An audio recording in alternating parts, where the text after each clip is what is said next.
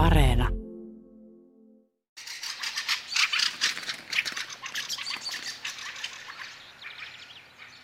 Aloitetaan viikon luontoinen esittely maineen palautuksella. Tai yritetään sitä. Räkättirastaalla on sangen huono maine. Sitä pidetään marjavarkaana ja rumaäänisenä räksyttäjänä. Haukkuma nimiäkin on monta. Räkätti, räpättäjä, räksy, rölli ja rötö. No, ehkä osa näistä on lempinimiä, mutta tosiasia on se, että räkätti on komea lintu ja vieläpä monin tavoin hyödyllinen. Veikkaanpa, että moni räkätin mustamaalaaja ei ole koskaan edes vaivautunut tarkasti katsomaan, kuinka hienon näköistä lintua haukkuu. Räkättirastas on yksi värikkäimmistä linnuistamme. Varsinkin talvella se on äärimmäisen komea.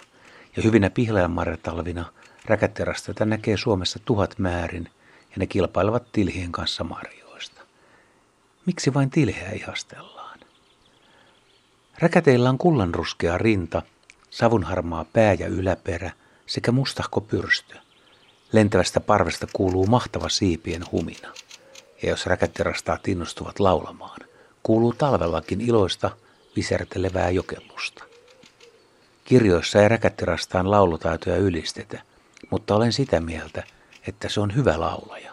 Sanokoon muut mitä huvittaa. No onko räkättirastaista hyötyä? Kyllä, ehdottomasti. Räkätit pesivät yhdyskunnissa ja ne tarjoavat suojan monille pienemmille avopesien linnuille. Kertut, uunilinnut, siepot ja esimerkiksi kultarinnat hyötyvät räkättirastaista. Ne hakeutuvat pesimään nimenomaan rastaskolonioiden lähettyville. Turvallisimmat pesimäpaikat ovat yhdyskuntien keskiosissa, koska sinne yrittävät harakat ja varikset saavat peräänsä äänekkäästi räkättävän ja ulostepommeilla hyökkäävän rastasarmeijan.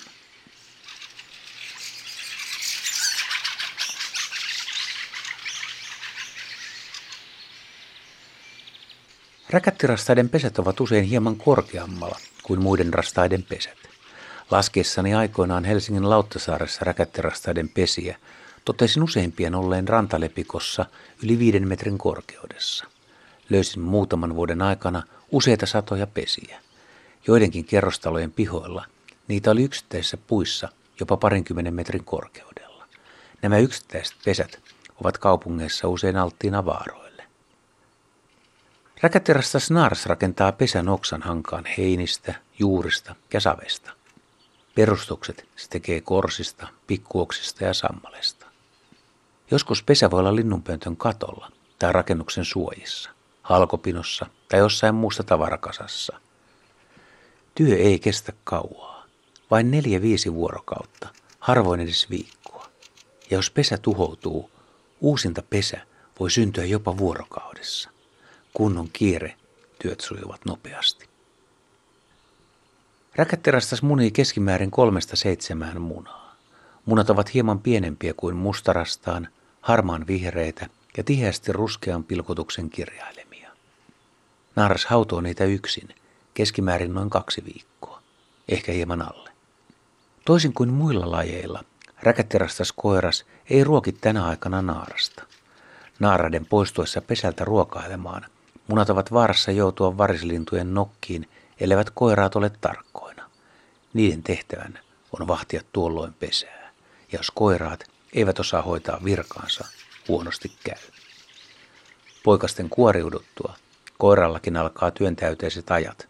Ne ruokkivat naaraiden kanssa poikasiaan. Jos pihapiirissä pesii räkättirastaita, siitä lienee paras lähinnä iloita, eikä rastaiden pesintää kannata häiritä. Poikas pesään ei kannata liiemmälti kurkkia. Poikaset saattavat hypätä liian pieninä pesämaljasta ulos ja tippua lentokyvyttöminä sitten maahan. Ne tosin lähtevät usein muutenkin vähän turhanaikaisin pesistä, koska siellä on ahdasta. Petolinnut, kissat ja varikset käyttävät tilanteen tuolloin hyväkseen. Joinain vuosina lehtopölötkin ruokkivat poikasiaan lähinnä rastaiden poikasilla. Nurmikolla kököttävä kerjävä poikanen on helppoakin helpompi saalis. Ehkä voi ajatella niinkin, että ilman rastaita monet petolintujen poikaset kuolisivat huonoina myyrävuosina nälkään.